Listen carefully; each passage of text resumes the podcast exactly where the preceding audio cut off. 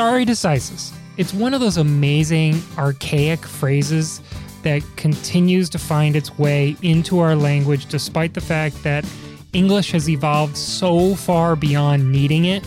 But maybe because of laziness, or maybe because of the fact that we think our education requires us in the law to use the word stare decisis, we continue to use it.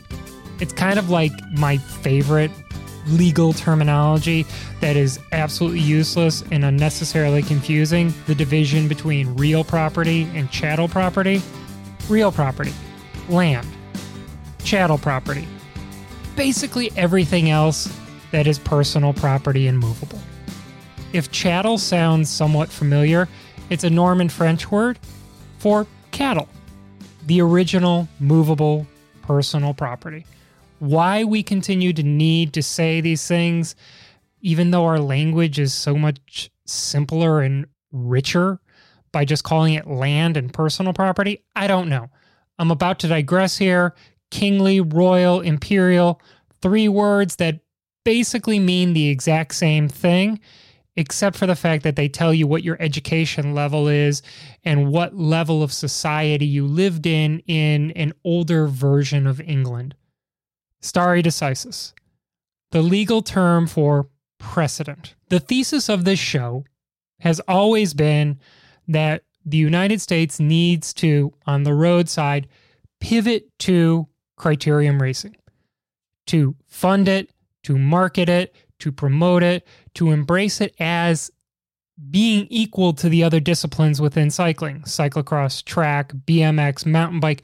Criterium racing deserves to stand alongside road racing and all of its brethren as a separate and unique specialty within the sport.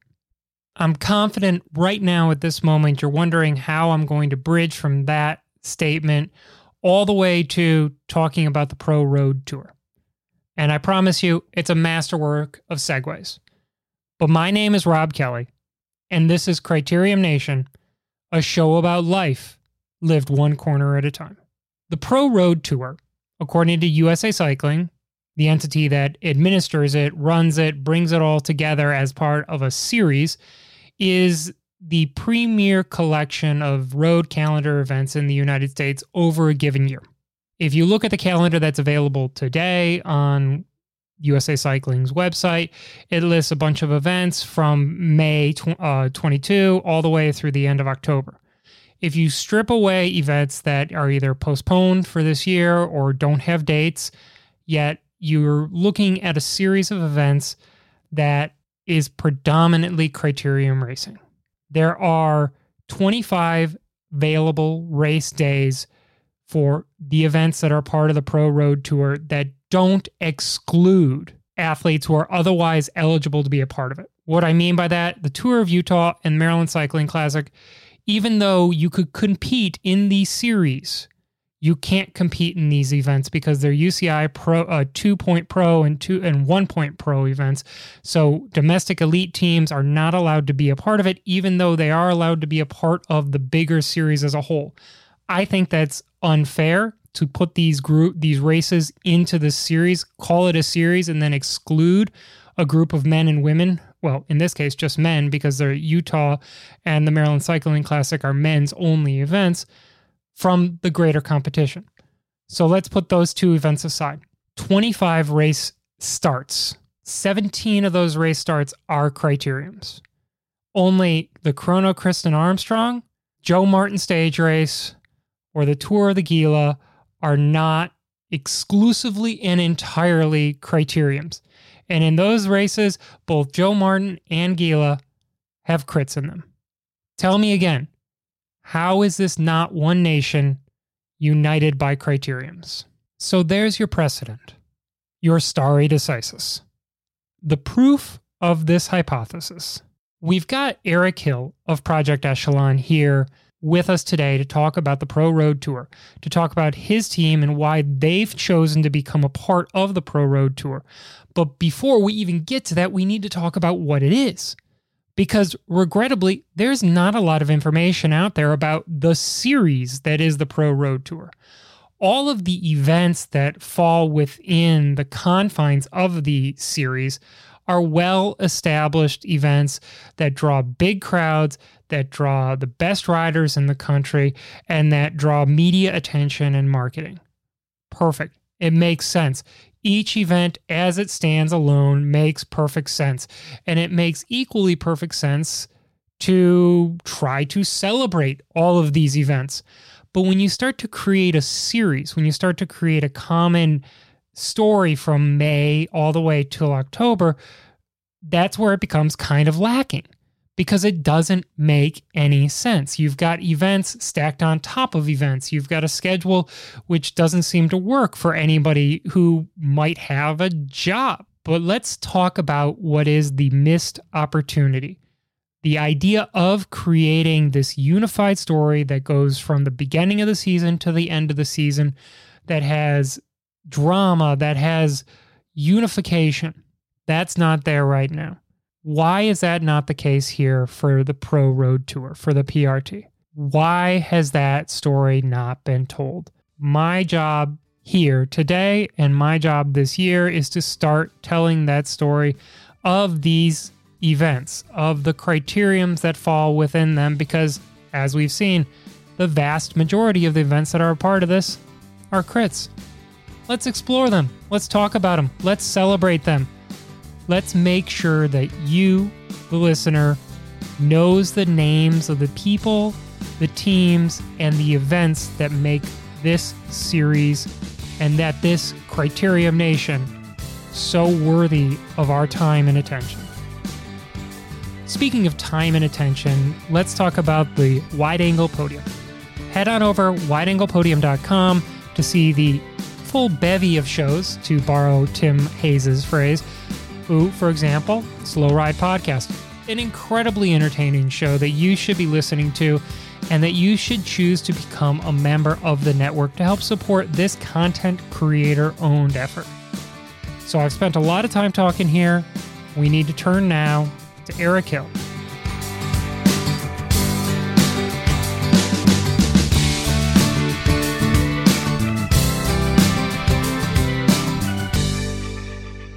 We're talking about the top end of the American domestic road race criterium, road racing in general scene.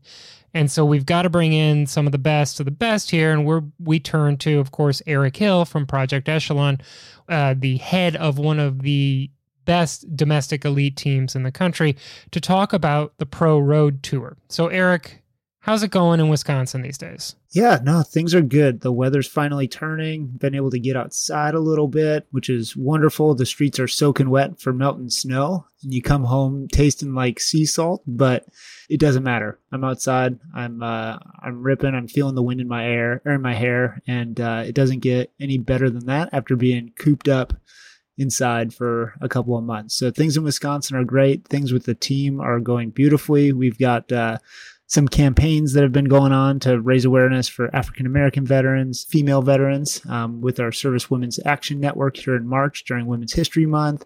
We have Team Camp coming up. There's just so many awesome things that are happening right now, and I can't help but just be generally excited. I noticed a definitive spring in my step today because the temperatures here in DC were over 50 degrees. And it seems like the sun is staying up longer because I know the dredges of winter. They're terrible. You know, it's like 20 degrees below zero. You have to plug the car in to keep it going in Wisconsin, sort of thing. So I know what you're thinking about or what you're talking about. But one of the things we're here to talk about right now is something that you are uniquely qualified to talk about. And you're also the only one in two years of this show who's talked about it, which I think is curious because it's the Pro Road tour. I've interviewed people from all aspects of the cycling scene, and people will talk about USA Crits, they'll talk about nationals, they'll talk about a lot of things, intelligentsia, gateway. You're the only guy who's ever talked about the pro road tour from a rider's perspective. Why do you think that is? But first, before you get to that question, what is the PRT? So the Pro Road Tour has taken multiple forms over the last 10 years. At one point, you had the NRC, the National uh, Racing Series with, with crits, and you had you had the NRC or the PRT, the Pro Road Tour, the, the road racing series section of that. They were separate. Over time, that evolved, and now they're together. And so the PRT is composed of both top end criteriums across the country, stage races across the country, and um, unfortunately, there's really only one road race, um, one day road race that is a part of that now, and that's um, Maryland, because Winston Salem one day road race no longer exists. As races come and go, the PRT has taken multiple different forms, and um, what it means for teams and how they approach it has had to evolve along with that as well. Um, and that's partly what I know we're going to be talking about today. And, you know, why do we value it? Um, but also what are some opportunities for it to continue to evolve in a positive way that helps to grow the sport across the country in both the crit scene, but also the road race scene, because I, I think that there is a need and a purpose for both. So let's turn to the second half of that compound question that I asked you earlier, which is the the why. Why is it do you think you're the only person in in the existence of the show to to make it a point of saying that his team, Project Echelon, is out there for the PRT. To me, the PRT uh, stands for something, and that's that's the diversity of the talent that your team is able to put out on the road. It's not crit focused. It's not road race focused. It's all of the above. It's time trials. Chris Armstrong time trial, right? Great example. You need to be an all around complete cyclist in order to compete in and especially in order to get results in the PRT. And we want to exemplify that. We believe that that is that that is something that we need to hold ourselves a standard for ourselves to achieve. We don't want to commit to one or the other. Uh, some guys on the team certainly have preferences. Some guys love to race crits more so than road races, and vice versa. But regardless, our our goal as a team is to be the the best um, that we can be no matter what the course is and what's being put in front of us. And so we want to we want to be a well-rounded um, team. Usa cycling has the schedule as it could be considered right now for the 2021 season. You know it, it starts out with wilmington grand prix which is a historic criterium in wilmington delaware eight point eight figure eight with ups and downs. It's not easy. You've got some other incredible events, uh, the tour of Utah, the Kristin, the Chrono Kristin Armstrong that you talked about.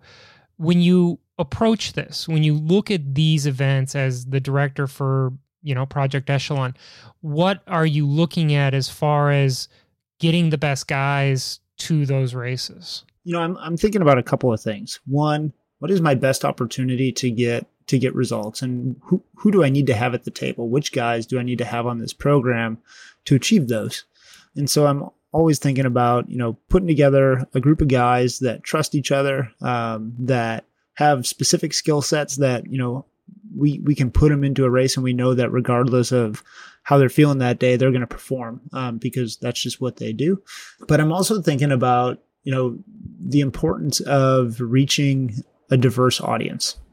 That means, you know, businesses for sponsorship. That means geographically for um, for business reach as well and audience reach, and then that certainly means communities. Our uh, criterium scenes they primarily take place downtown city center, which is awesome. That's wonderful. Huge crowds, typically a party, some sort of music festival, art festival, those types of things happen along with it.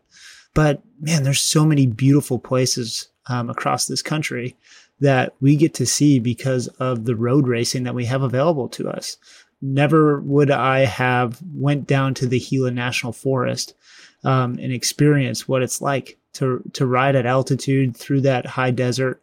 Um, never would I have you know been to Bend, Oregon multiple times to climb Mount Bachelor and uh, to get snowed on in the middle of July. Like those are just things that I I never would have experienced if I had only raced a crit ser- series and those are those are things that I really value. Those are things that I will tell my kids about when they start racing bikes. But those are things that have also allowed us to reach communities that we wouldn't have reached otherwise.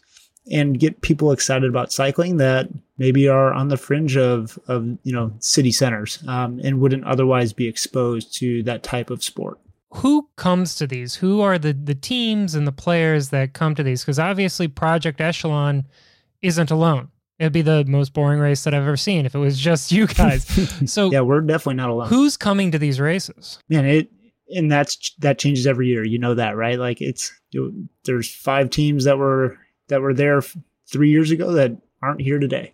But it, it's the, the, the rallies, the Hincapies.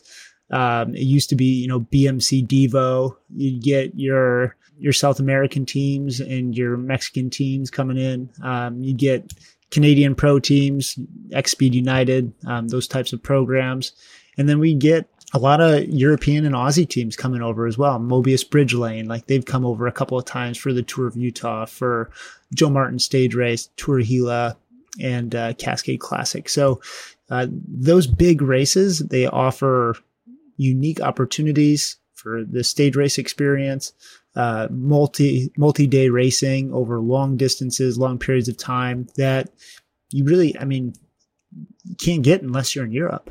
And so coming to the US is another great option to do that.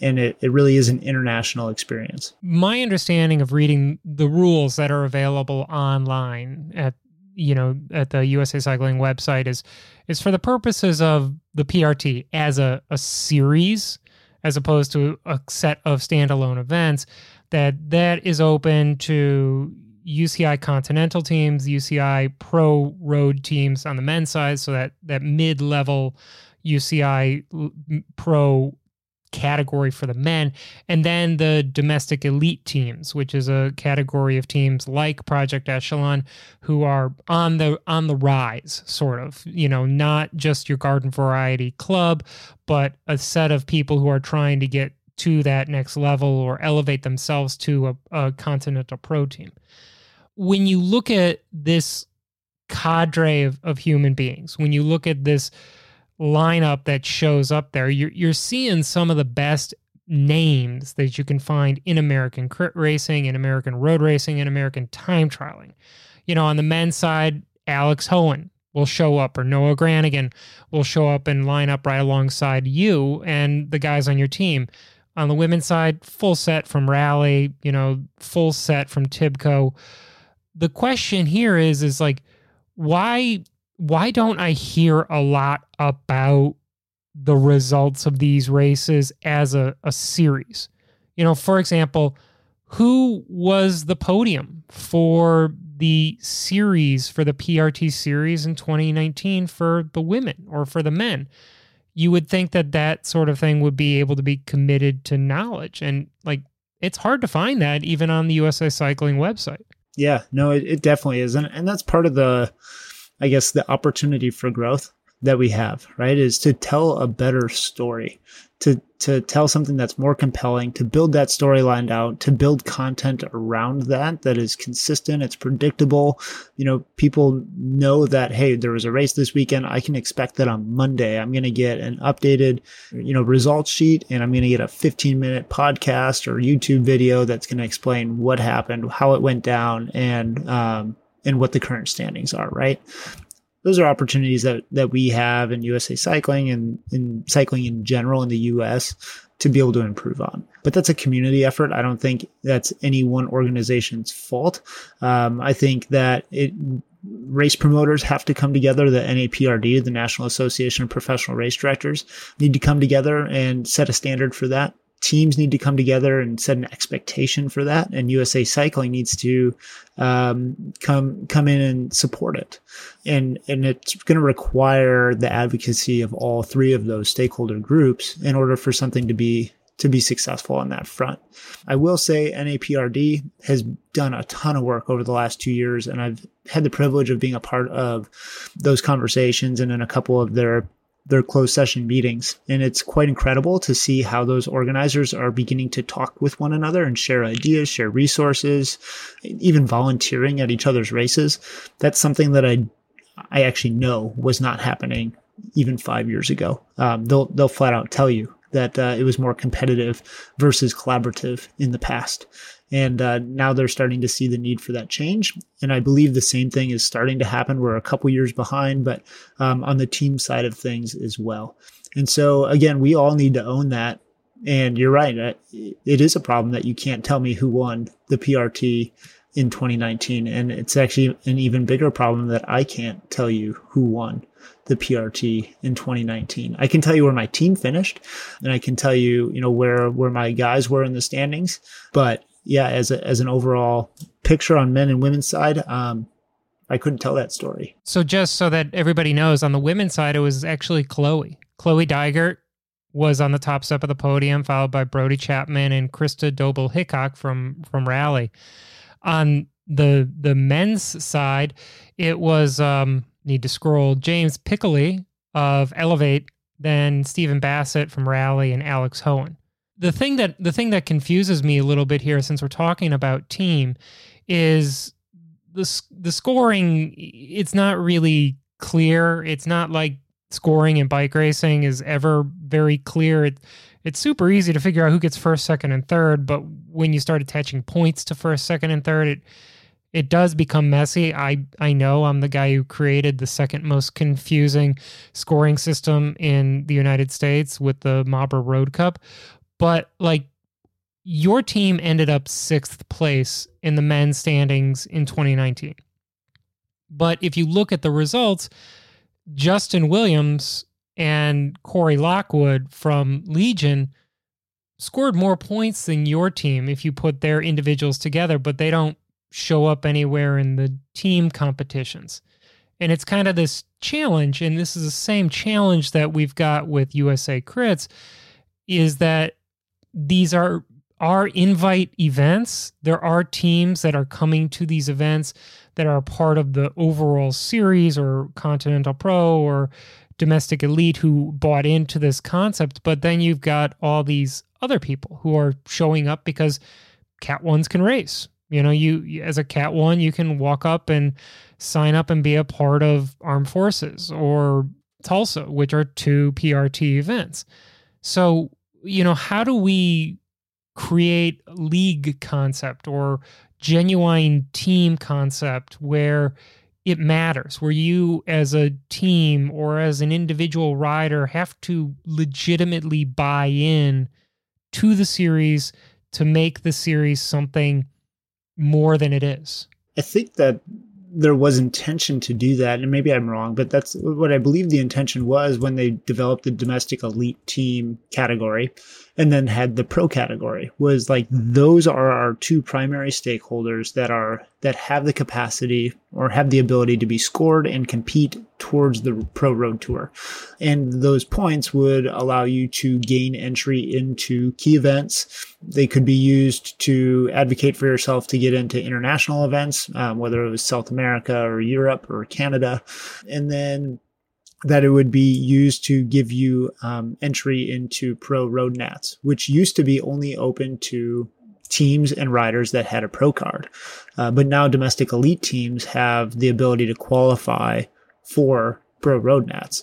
And that's something that's relatively new as of four years ago, I believe. Um, our team was one of the first domestic elite teams along with Gateway and I believe uh, Elbowz that had the ability to compete at US Pro Nats um, in Knoxville, Tennessee, and uh, it was based on that points that point system and points earned across the Pro Road Tour uh, up until two weeks before US uh, Road Nationals. And I think that's that's a critical step because it does broaden the scope. This inclusion of the the domestic elite teams, because like if you do look up as of 2021 how many different Continental Pro, Pro Road Tour, or World Tour teams it is, you know, you're not looking at a huge variety. You've got 12 total teams with those. So opening it up to the domestic elite teams does fill out a more comprehensive field. But still you you know you you still are are looking at the fact that it's not everybody who should be included. And also, some of these events that are a part of the PRT are events like, you know, the Maryland Cycling Classic, which is a UCI One Point Pro team, uh, event, or you've got something like the Tour of Utah.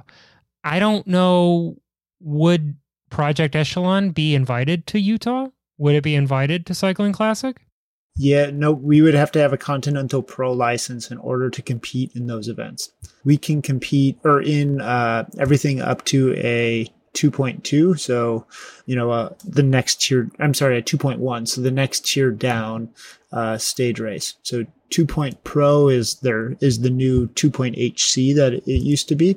And so you have to have a world tour or be a special invite continental team in order to compete in those events. Anything below that, same deal. If you have a continental or a world tour license, automatic. If you're um, registered to the UCI, like we are, you can get a special invite to do that at a 2.1 level. And then a 2.2, we have an open invite to. Is that fair? I mean, if your team is trying to compete for a series, for a overall ranking, and you can't get into two of the events that happen during the course of the year, you know, is that an even playing field with a, a team Skyline, which is a UCI Conti team? Yeah, no, I mean, if if I'm 100% honest, I, I look at the start list for some of those events in years previous, and um, I, I believe that we should have been there. We just didn't have the money to buy the license.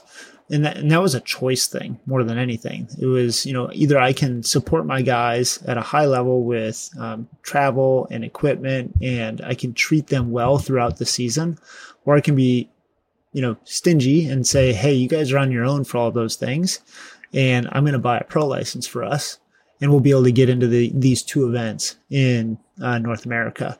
To me, that didn't make sense. You know, it's not fair to my guys to have to race 75 race days, um, nickel and diming their way through it, just so that you know I can put my team on the line at a Utah.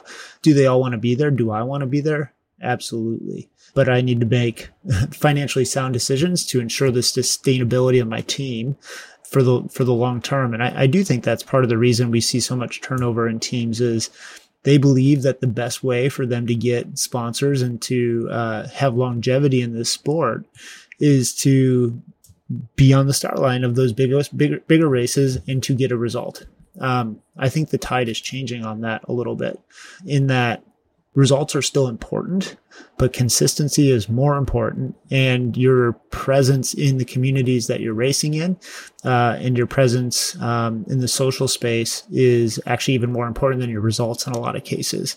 Paying for a license to get to a start line, I, don't know that I don't I don't know that it, that is fair. It's the system right now, and uh, it's what we have to have to work with. And slowly but surely, we're building our program app so that we can have that license and we can be at the start line of those events. But I, I do think there's another way to go about it. But again, that's going to require concessions and collaboration uh, from all parties, from teams, from national governing bodies, international governing bodies, and race promoters. We're kind of at this point where we need to talk a little bit of admin here because, and I don't mean to keep going back to the USA Crits analogy, but it is the an alternative to the PRT in the sense that it is this overarching structure that everybody can understand. You know, it's a bunch of different events that are brought together within the confines of this series and they play out a, a, a season long story. It's really easy for you and I and, and the average fan of of bike racing to go okay tour de france. That makes sense. It's 21 days. It's x number of miles. It's these teams. But then when you start to say well who's the you know like switch over to cyclocross? Who's the world cup? You know how many world cup points do you have? And you start to draw these things out it becomes a lot more complicated and it also becomes administratively and bureaucratically challenging to run so you you need organization, you need people in charge. Is there somebody who's in charge of the PRT? Is there a, a Scott Morris of USA Crits for the PRT? Uh, no, it's a it's a USA cycling structure. It's really facilitated by the team there. Um, I believe Chuck Hodge um, at USA Cycling is the, the director of that. I, um, I hope I'm not wrong on that front, but and, and I'm telling you, they work re- they work really hard to communicate with people, and I um, I wouldn't want to walk a day in their shoes because it's a lot of people to try to please, um, and it's a lot of rules and regulations to try to follow. I don't think that uh, USA Crits is is far off of what a good model looks like. I, I, think Scott Morris has a great idea. I just wish that it was more diverse in the racing opportunities that it offered because there are people that are passionate about road racing and stage racing, and it does have a place in cycling history and culture and in the future of cycling, in my opinion. I know people would argue against that and would say, no, that the future of cycling needs to change I, still think that there's a, a, massive place for that and a need for that. Um, there's a nostalgia behind it that just allows us to to tell stories that we would never, you know, be able to tell otherwise.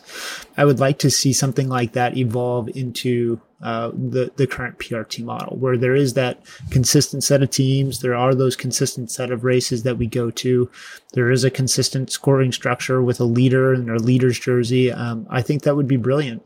I think it's it's just a lot more stakeholders uh, to to pull together to make to make it happen than USA Crits is. These are ambitions and goals that we want. We want leaders jerseys. We want consistent stories. We want you know some type of marketing or media campaign which will allow us to tell a story but like just look at the events. Is there an explanation as to why these events are a part of it? Or you know you've got something like the chrono Kristin armstrong. I think that's a fabulous event and i think that's something that's really as a, a time trialist or a, a, you know a reformed time trialist as i might be i love time trials but not everybody who's a part of bike racing wants to do time trials because they are a very specific beast and they require equipment and money and expenditures. You know, the same thing with, you know, some long stage races. Do the events that comprise what the PRT is now do they make sense as they're put together or is it just kind of like these are big events we brought them all together in one place they they should be together the the very honest answer is that that the PRT is put together very much like the start line of the Tour Utah. The people that have the money and the resources and the support from their communities to purchase a, license and to have a big enough prize purse that would allow them to be on the PRT list are part of the PRT calendar or a part of the UCI North America calendar, right? The people who cannot put together the $20,000 prize list, who cannot pay for the spot on a PRT calendar or not. You know, and it's something that big races like Intelligentsia Cup or Tour of America's Dairyland, right? Some of the most prominent multi day events um, in North America have wrestled with for a long time. Do we want to put our resources towards this or do we want to put our resources towards putting on a professional racing experience for all categories at our event? And so it, it is a little bit of a battle of riches, and that, and that is how that calendar is determined. Likewise, the logistics of the calendar are often planned around community events, which makes sense, right? Like I would want to have my race put on when my community's got their art festival or their music festival or uh, their you know their founders day parade or what have you that makes sense people are coming together already resources are being put into making it a safe place, having cops on site, like all those things make sense. But when you look at the resources required from teams to attend those events, that doesn't make sense because there's times where I need to go from Gila, New Mexico to Rochester, New York in a matter of two weeks, only to turn around and get back to you know Louisiana, and that's not an accurate picture this year, um, but that has been the case uh, in years past. We we looked. There was one year where our team van drove literally coast to coast five times in one season. That that's a, that's a wear and tear on team resources, on team personnel, just the geographic nature of North America relative to Europe or Belgium or France, like an individual country uh, in Europe is enormous. And so trying to put together a, a logistically friendly calendar while also understanding that our communities aren't as welcoming um, with open arms to bike races and shutting them themselves down to have these races go on as it is in Europe because of a culture piece. It's a difficult puzzle to put together. And I understand, you know, why we are where we are. But that's also why, again, USA Cycling and APRD are having the conversations they're having because they've they've taken the time to to listen to those stakeholders and uh, try to understand some of those frustrations and they've seen the struggles that teams have had and teams are you know have folded. They've they've had to leave the sport because of it. And they know that that that needs to change. And teams know that we need to be advocates for ourselves if we want to stay around as well. When you start moving bodies and bikes and wheels and things like that across vast distances in short periods of time it becomes very expensive. It becomes very challenging and wearing on the equipment. But like you know for example here the June 5th, 6th Armed Forces Cycling Classic, you turn around and in four days, you have to be in Tulsa. That's a long drive. Also, coincidentally, you would have to go Friday night in Tulsa, then Saturday in Tulsa, Saturday night in Rochester because they're on the same day, eh, back to Tulsa again. And you've got kind of like these weird overlaps or partial overlaps gateway cup overlapping with maryland cycling classic.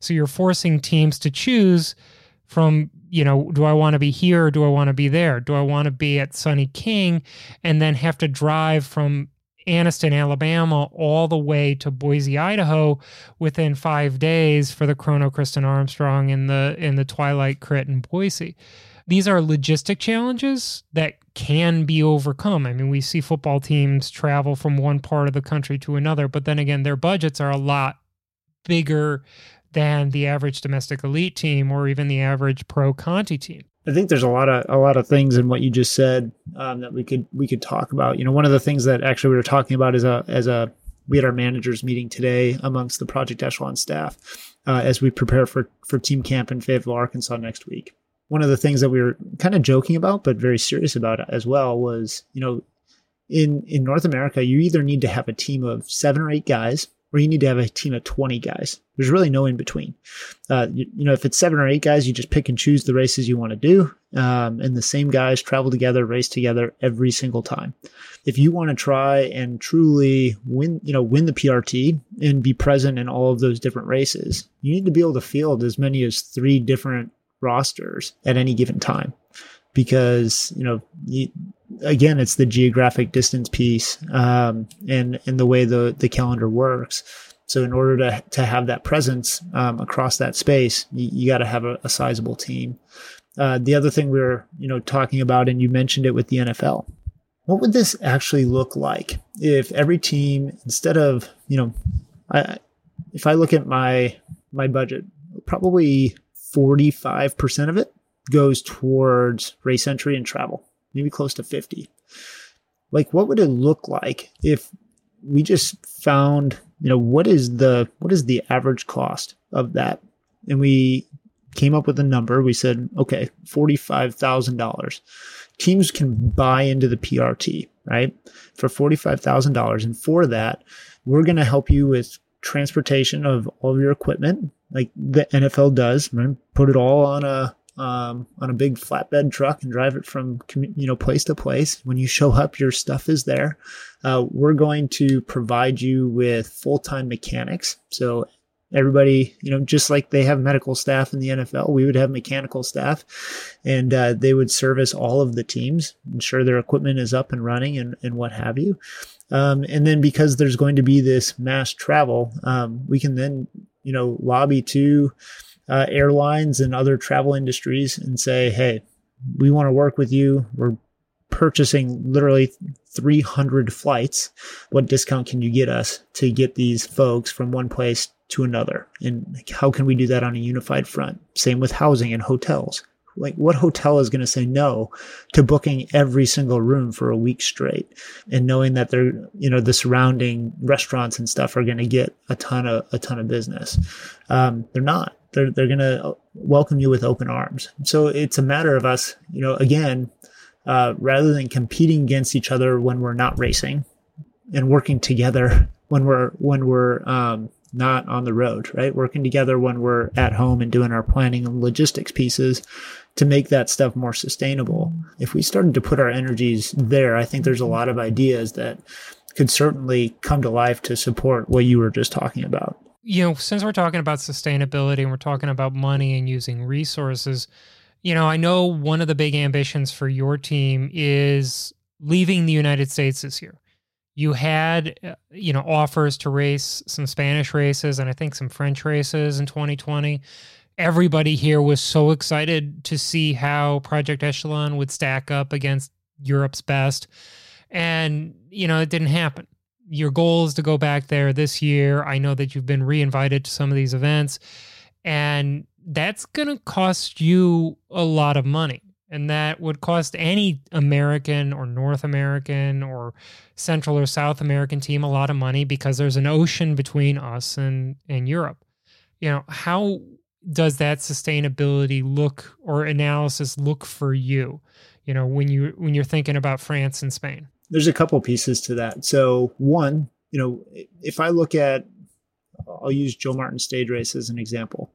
Entry into that race is roughly two thousand dollars and then travel to and from for my for my guys is probably another 1500 so we're at 3500 and then housing and food is probably about another 2000 so we're at $5500 for that race which i love. It's one of my favorite races in the us but that's that's pretty pricey. Um, when i look at our europe trip average round trip flight $850 the vehicle rental for for two full size equipped vans with racks, you know, is uh, for the month that we're going to be there is going to be roughly two grand. And housing is comped by the races, food is comped by the races.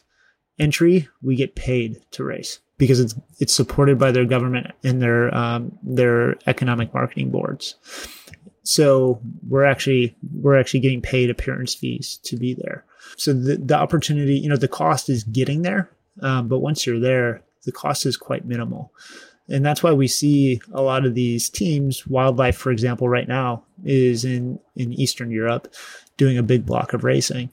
You know, for them, the cost of getting there uh, is the expense so once you're there, you stay there for a, a, good amount of time. You do your racing. You come back to the states. Hincapie's done that for years. They did it when they were BMC Devo as well, and we've seen other top teams. You know, uh, KHS Elevate. They've always went to to China and Taiwan and done those races very similarly. Right? Take a take a big block of time and go and do that. And so again, the cost is getting there, and once you're there, it's it's um, a relatively cheap endeavor um, compared to what it what it is in the United States. So, but that's because they have that support system and that network around them where they put all of the teams up in a in three hotels. You know, they get a really good rate at that for doing that. They go, then they're able to go to their economic marketing boards and say, "Hey, we're bringing these guys in. We're bringing these fans in. Here's this is going to bring you five hundred fifty thousand dollars in two days. You know, just purchases and restaurants and what have you can you comp some stuff back? Yes, we'll we'll do that for you. And so those are the conversations that they're able to have because they function on a very unified front. And so we need to be able to figure out how how to do that. We need to we need to write the algorithm for that in the US. Do we need to have a conversation about what it means to be professional in in the domestic racing scene or theory or mindset? Because, you know, as we've we've come to learn, the amount of money that people are being paid as bike racers is in a lot of cases not as much as we probably initially thought of you know especially you know when you look at the domestic scene in the united states men or women it's it's not living wages sort of thing you know everybody's got to have a second job a side hustle yeah yep. a side hustle is your bike racing career essentially you know because you've got to have the other you've got to have the other income to support it and i love what you're saying about you know getting there is the hard part because that's kind of like why I do Toad or Intelligentsia. I'm there, I'm going to get all this racing in, you know, at a relatively quick pace with a low initial buy in, and I might as well just keep doing it, which is why I do it. But with with the domestic professional racing scene, I don't see a lot of difference between what you do as far as Project Echelon or any of the guys on your team and what somebody on Skyline is doing. And yet they're considered UCI Pro because they bought the Conti license. I, I think we need to have this conversation about what America says is professional in bike racing versus what we're being told is professional when it comes from Europe. I was in a conversation, um, large group, so I think I can say this because it was a public forum. But USA Cycling many many years ago essentially made up the pro designation, what it is to be pro versus elite versus, and so therefore we had elite nationals and we had pro nationals, and it was a means to get more people involved and make the sport more accessible. Uh, in Europe, you you have either you have elite or you have community. Like the, those are the two. There's no difference between them. So you either have your elite races or you have your your open races. It, it removes those to a degree somewhat arbitrary designations that are based on again on on finances. But if we were yeah, if we can remove some of those barriers and really the the barriers are are name designations at this point in time, you know, I think it opens up then opportunity to go to get more sponsorship and go to bat for ourselves because I mm. can say I do have the opportunity now to go and race Maryland and Utah and not spend 50% of the sponsorship you're going to give me just to get to the start line. right? Because that doesn't, you know, when when people ask like, "What's my ROI? What what am I getting for for this?" If if I tell them, "Well, you're gonna literally your sponsorship is going to get us to two races," like that that doesn't feel very good. Like that's not a win for them. That's not a that's not a pat on the back. I've made a difference in these guys' lives, or I've reached 15 communities.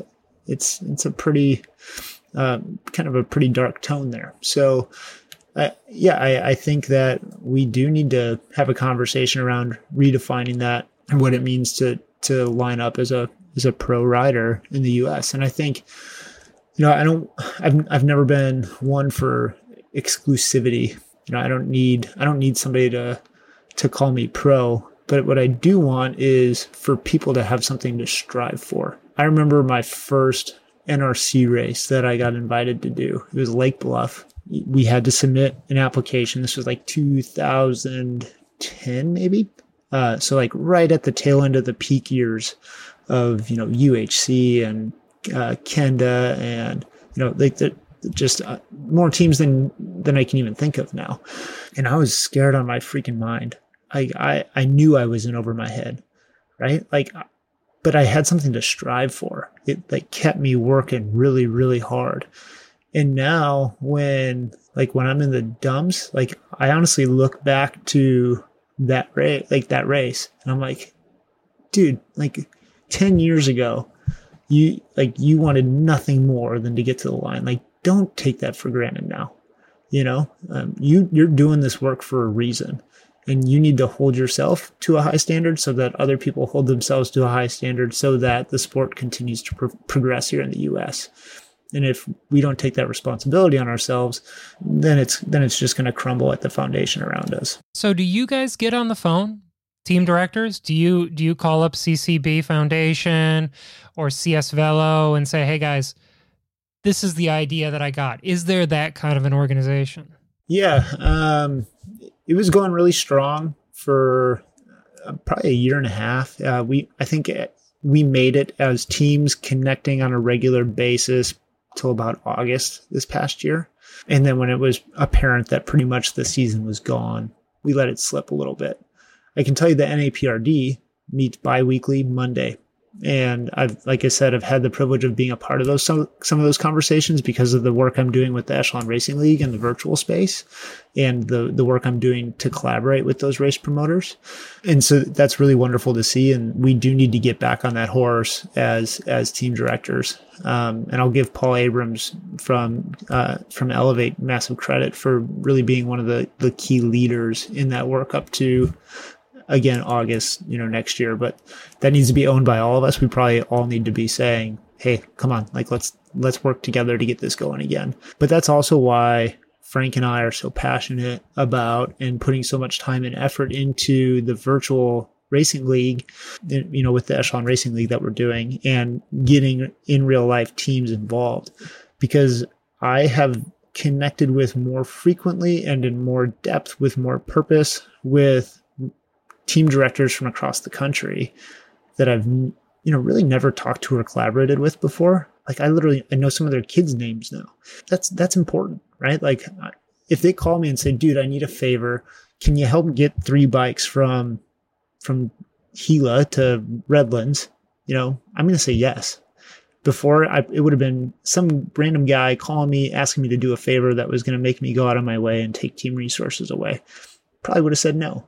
So that right there is a, a change in the conversation. So, you know, I, I think that efforts like that, things that bring us together more frequently, have a lot of opportunity to help. It's amazing what happens when we actually talk to each other. We can accomplish so much. isn't isn't that what 2020 uh, should have taught us? Yes. And I want to ask you a million questions about the virtual racing space, but I feel like I'd be stealing the uh, thunder of my friends at Nowhere Fast. So you know, I'm gonna I'm gonna direct people to the interviews you've done with Zach and Mike Swart and KDH about the work that you're doing because it's it's fabulous. It's it's really been such a thrill for a lot of people who missed out on racing and who wanted to get that that vibe. But again, who are who are we partnering with? Who what what uh, organization are those races a part of? They're all PRT races, right? Because I, I, I truly believe that if we can bring them together more frequently with a common vision and common mission, and have the teams be a part of that conversation, we can build something monumental. And I think we're starting to make that shift. And so that's why we decided to focus on those events. So you guys are about to launch your campaign for 2021 uh, you know, the first team race, if I'm understanding this correctly, is Tour of St. Louis, which will be happening right as this episode comes out. It's going to come out on the 17th of March, St. Patrick's Day. So happy St. Patrick's Day to you. Hey, thanks. Is this going to be the year that Project Echelon cracks that top five? Man, I hope so because we we have ambitions to win it, and I know that's that's a big ambition, but I certainly wouldn't be putting the amount of energy that I'm putting into this if I didn't believe that it was possible. You may look at our roster and uh, not see big hitter names that uh, are, you know, have been frequent high flyers in years past. But I can tell you that we have a lot of guys. The fastest guy you don't know about, right? There's a whole podcast on him, Zach Gregg, and, and guys like him on this program that are hungry and believe that you know this can be their year. And so uh, we're going to use the PRT as as a as a launching pad and as a means to to show the the uh, the multiple abilities and uh, diversity of the of this team, and uh, and hopefully bring some of that success to Europe as well. It's ridiculous how Zach Gregg's name mentions brings a smile to my face, but that guy he's I got a special place in my heart for him, and I'm so glad that he's with you guys. He's already won a race this year too, so I'm super pumped about that. So we will find out how things go for a tour of St. Louis, and we'll be checking in with you throughout the course of the year to see how you guys are doing, and I'll see you guys out on the road. Thanks so much for joining us. Yeah, th- thank you, Rob, and uh, let's keep the conversation going, everybody, and and do do it do your part to uh, to talk to the people around you to advocate for the change that uh, that we need.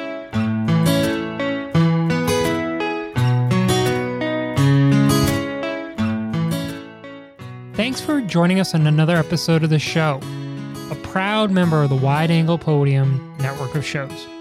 Today's episode was written, produced, and edited by me, Rob Kelly. Next week up, we've got a fun show with Michael Bodekeimer and Matt Little Guy Allen Obviously, you recognize Michael from the Media Pit on Cyclocross Radio and Matt from his wonderful work that he does on the Slow Ride podcast. So this is a like pan wide angle podium network show. It's going to be great. We're talking about food, we're talking about coffee, we're talking about pizza, we've got some hot takes, we've got some love that's directed towards St. Louis. We've got it all.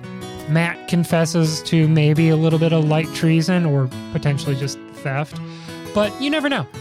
It's all worth checking out this time next week here on the Wide Angle Podium. Join us again next week for more stories from our Criterium Nation.